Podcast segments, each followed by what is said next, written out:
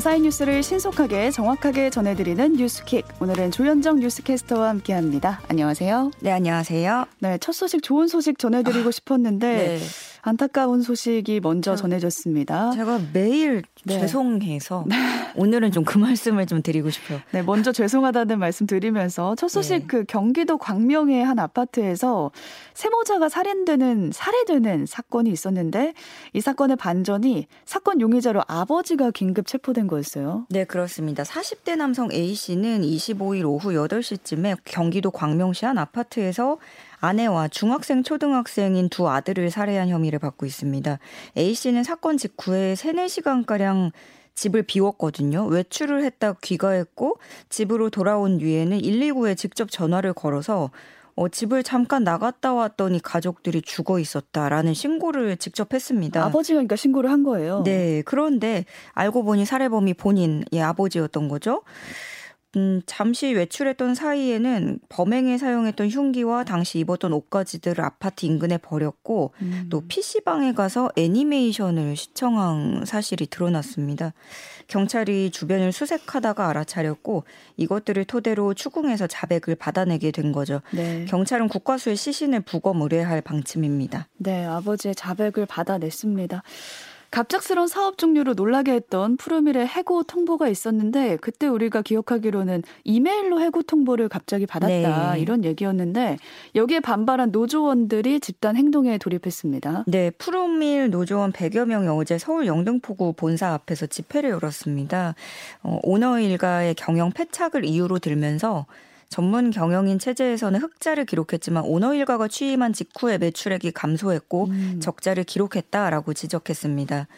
파장은 점점 커지면서 이게 당장 정리해고 통지를 받은 푸르밀 직원 360여 명이 있고요. 음. 거기에 협력업체 직원들, 배송기사, 또 대리점 점주들과 직원들까지 연결이 돼 있죠. 네. 그리고 낙농가들도 서울로 올라와서 매일 짠 우유를 버려야 될 상황이다라면서 우유를 던져가면서 상경 투쟁을 벌이기도 했습니다. 이들은 대화를 요청을 했지만 담당 임원까지 사표를 내는 바람에 제대로 된 어. 협상은 이루어지지 못했고요. 또 아직 계약 이 남은 단체 급식 업체, 군부대 등 일부에서는 소송에 나설 가능성도 제기됩니다. 네. 또 요즘 SPC 불매 운동도 확산되는 추세인데 최근에 그 기계 끼임 사망 사고를 비롯해서 손가락 끼임 절단 사고까지 네. 좀 이어지면서 입방아에 올렸었잖아요. 근데 실제로 이 SPC 멤버십인 해피포인트 이용자가 줄고 있다고요. 네, 그렇습니다. 이앱 우리가 그 SPC 계열사 포인트를 모을 때 해피포인트라고 불러서 네. 음, 그 앱을 많이들 사용하시는데 그 이용자 수 데이터를 봐도 가시적으로 이 불매운동 분위기를 체감할 수 있는 상황이 됐습니다. 음. 빅데이터 전문 기업 IGAWorks의 모바일 인덱스 통계에 따르면 구글 플레이 스토어와 애플 앱 스토어 내에서 합산한 해피포인트 앱 사용자가 사고 다음 날에 8% 5만여 명이 어, 감소한 것으로 나타났고 네. 또 22일 기준으로는 거의 10만 명이 빠졌고요. 사고 발생 이전과 비교를 하면 일주일 만에 15%가량이 줄어든 것으로 나타났습니다. 음. 최근 1년 동안의 기록 중에서 해피포인트 이용자 수 가장 낮은 숫자고요. 네. 어, 또 한편 인터넷에는 개발자들이 만들어낸 SPC 바코드 판독기 누리집이라는 게 등장을 했습니다. 아, SPC 바코드 판독기요? 어디가 SPC 계열사인지 알아내는, 아. 탐색해내는 그런 도움을 주는 프로그램이에요.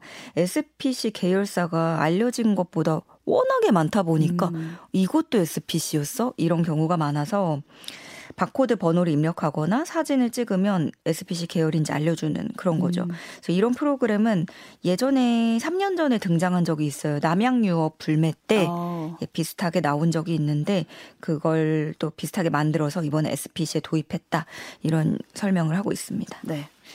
요즘 정치권에서 또 경제 분야에서도 들끓고 있는 이슈가 레고랜드 사태잖아요. 네. 근데 이 레고랜드가 연간 이용권을 팔았는데 무더기 휴장에 들어가서 불만이 커지고 있습니다. 네, 레고랜드는 올해 11월에 8일간, 12월에는 7일간 휴강을 하, 휴장을 하겠다고 공지했습니다. 네, 주말과 공휴일을 제외한 대부분의 평일에는 레고랜드를 이용할 수 없는 셈이 되는 거거든요. 그리고 또 소문으로는 뭐 1월, 2월에는 문을 완전히 닫는다라는 오. 말까지 뭐 퍼져가면서 비판은 더 거세지고 있습니다. 끊은 사람들은 좀 불만이겠어요. 그렇죠. 원래 1년 내내 이용 이용하겠다고 12월까지의 계산이 된 금액인 음. 거잖아요. 특히 그 중에서도 그 이용권 종류도 많은데 스탠다드 이용권의 경우에는 이게 조금 저렴해서 주말이나 휴일에는 사용할 수 없다라는 제한이 들어가 있어요. 아. 그러면은 평일에 이렇게 남은 11월, 12월 이렇게 못 쓰면 아예 그냥 이용하지 말라는 것이냐라는 음. 볼멘 소리가 나오는 거고요.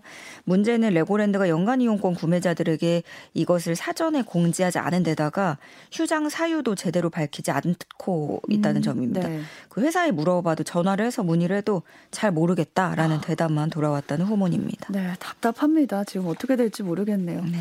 유튜버 김용호 씨가 방송인 박수홍 씨와 또 그 아내에 대한 허위 사실을 유포한 혐의로 재판에 넘겨졌습니다. 네, 김용호 씨는 구독자도 상당히 좀 많은 편인데요. 네. 지난해 4월에 유튜브 방송에 출연해서 박수홍 씨와 그의 배우자에 대한 이야기를 풀어놨습니다. 내용을 좀 보자면 뭐 박수홍 씨 배우자와 모 업체 전 대표는 연인 사이였다. 그 대표가 극단적 선택을 하게 된 건 이 박수홍 씨 배우자와 연관이 돼 있다. 어, 박수홍의 친형 내외는 횡령하지 않았다. 뭐 이런 내용들을 본인들은 주장을 했습니다. 무슨 근거로 그러는 거죠?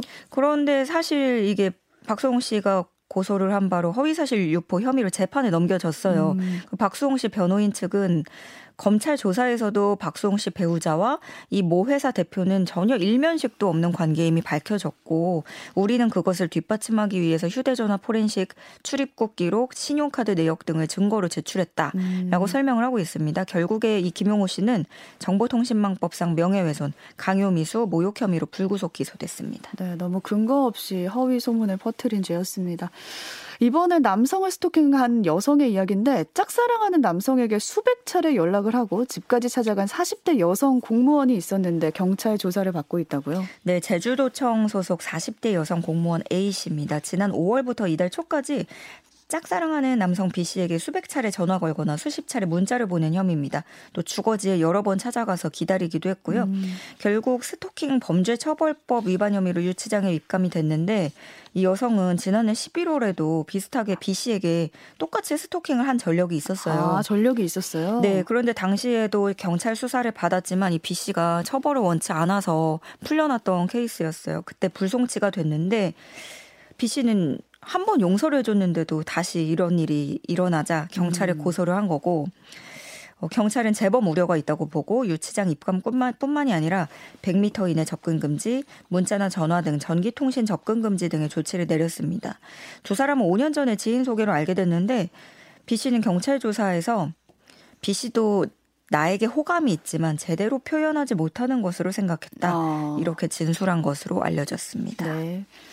오늘도 마약 범죄 검거 소식이 있는데 이번에는 과일 통조림 속에 마약을 숨겨놨습니다. 네, 이번에 경찰이 압수한 필로폰은 3.54kg, 시가로는 110억 원어치고요.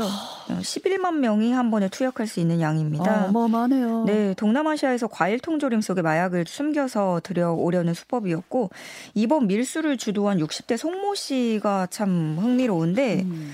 마약 수사관 사이에서는 이미 유명한 인물이라고 하고요. 아, 네. 이미 검찰과 경찰에 다섯 차례 수배가 돼 있었고 특히 2019년에 출국한 후에 마약 밀매 혐의로 현지에서 징역 22년을 선고받고 복역 중이란 말이에요. 복역 중이라고요? 예, 수감 생활을 하면서도 밀수 밀수를 이렇게 진두지휘를 한 겁니다. 아, 어떻게 보면 되게 대단한 네. 사람인데 이번 밀수로 관련된 8명 피의자를 검거하고 6명은 구속했고요.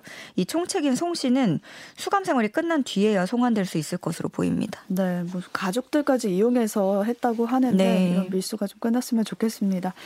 학교 현장에서 교권 침해 사례들이 종종 들려오고 있는데요. 이번에는 한 초등학생이 교사의 얼굴로 교과서를 던지는 일이 있었어요. 네, 지난 18일 인천 모 초등학교에서 수업을 하던 중이었습니다. 교사 A 씨에게 5학년생 B군이 교과서를 두 차례 집어 던졌습니다. 어, 잘못 맞았으면 큰일 날 뻔했네요. 그렇죠. 그 그때 당시가 3교시 수업 도중이었는데 교사가 시험을 봐야 되니까 자지 말고 일어나라라고 음. 말을 했고 그러자 비군이 교과서를 던진 거죠. 그래서 교사가 이를 지적하자 다시 얼굴에 교과서를 던진 겁니다. 음. 다행히 큰 부상은 입지 않았는데 어, 피해 교원 보호 조치를 해야 돼서 특별휴가 5일을 받고 또 복귀를 했고요. 네. 학교 보- 교권 보호위를 구성해서 해당 사안을 심의한다는 방침입니다. 근데 이런 경우에는 교사만 상처를 받는 게 아니라 음. 이제 학생들이 평생 기억할 그런 여파를 주는 게 문제인데 한 학부모는 반을 통솔하는 교사가 교과서에 맞는 걸 보고 오히려 다른 아이들이 더 불안해하고 무력감을 어. 느끼고 있다라면서 조치를 취할 것을 촉구하기도 했습니다. 네, 또 반면에 교사의 폭언이 문제가 된 곳도 있습니다. 네, 경남 의령의 한 초등학교입니다. 초등학교 1학년 담임을 맡고 있는 A 교사가 어, 어떤 사정이 있어서 5학년 교실에 올라가서 담임 교사 대신에 음. 학생들에게 청소를 지도하는 일을 했습니다. 네. 이 과정에서 A 교사가 학생들에게 교실이 돼지우리보다 더럽다, 돼지보다 못한 XX들 이런 발언을 아. 했습니다. 네. 음, 이 사실을 접한 일부 학부모가 학교로 항의 방문하면서 학교 측이 이를 파악을 했고요. 해당 교사는 사과 의사를 밝혔습니다. 그리고 며칠 뒤에 또 다른 피해 학생 학부모가 또 항의를 하면서 면담을 요구했는데 이 교사가 면담 후에도 다시 교실로 그 교실로 찾아가서 폭언한 정황을 경남 교육청이 확인을 했습니다. 네, 내용을 보니까 충격적이더라고요. 네, 이게 그 학생들이 직접 다 적어서 내서 학부모들이 이 내용을 제공을 했는데 음. 공부도 못하는 땡땡들 부모는 너희를 싫어한다. 부모를 데리고 오면 교권 침해다. 부모는 너희를 개, 돼지, 개, 괴물로 알고 키운 것이다. 이런 내용들이 네. 있어요. 예. 결국 5학년 학생 12명 전원이 집단으로 등교를 거부하는 사태까지 벌어졌는데요. 음. 또 해당 학급을 담당하던 담임 교사는 이런 사실을 알고 있었음에도 방관했다는 사실도 드러났습니다. 지금 경찰에 고발해서 조사가 진행 중이고요. 교육 당국은 이 교사를 직위 해제했습니다. 네. 러시아로 가보겠습니다. 러시아 푸틴 대통령이 지금 참관하는 가운데 핵훈련을 실시했는데 우크라이나 침공 직전인 지난 2월 이후에 8개월 만에 다시 핵훈련을 하는 거라서 좀 주목되고 있습니다. 네, 러시아가 현지 시간으로 26일 우크라이나 침공 이후에 작전명 벼락이라는 첫 핵무기 훈련을 실시했습니다. 네. 우크라이나가 이른바 더티밤을 개발하려고 한다면서 푸틴 대통령이 근거 없는 주장을 한 뒤에 핵무기 훈련이 실시된 건데요. 음.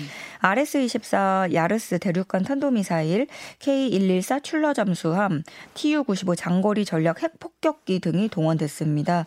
세 가지 핵무기 발사 시스템을 점검하는 훈련인데요. 네. 세르게이 러시아 국방장관은 이 훈련을 적의 핵 공격에 맞선 전략 공격군의 대량 핵 공격 대응이다라고 주장을 하고 있습니다. 또 푸틴 대통령이 어, 러시아 대통령궁인 크렘린에서 훈련 상황을 화상 회의로 참관을 음. 했고요. 푸틴은 훈련 뒤에 예소련 소속 국가들의 안보 책임자들에게 미국이 우크라이나를 러시아에 대응하는 공성 망치로 활용하고 있다.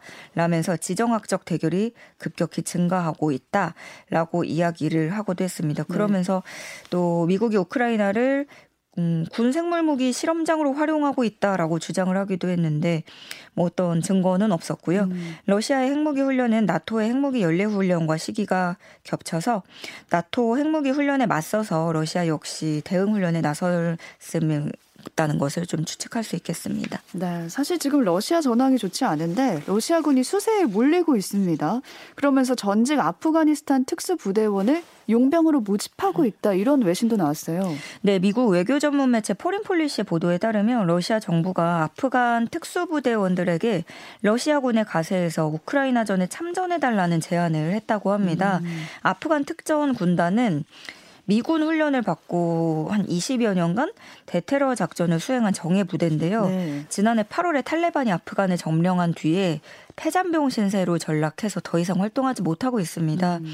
이들은 탈레반 보복을 피해서 해외로 도피했거나 또 아프간 안에서 신분을 숨긴 채 지내고 있거나 하는 것으로 알려졌습니다.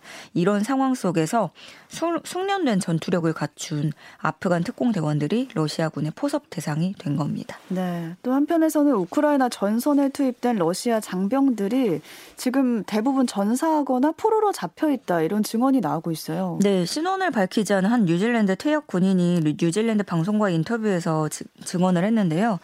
어, 훈련도 부족하고 기본적인 군사 기술도 없다. 이렇게 우크라 전선에 투입된 예비군들은 투입 72시간 이내 대부분 전사하거나 포로로 음. 잡히고 있다라고 말을 했습니다. 그가 묘사한 전장 상황은 그야말로 참혹했는데요.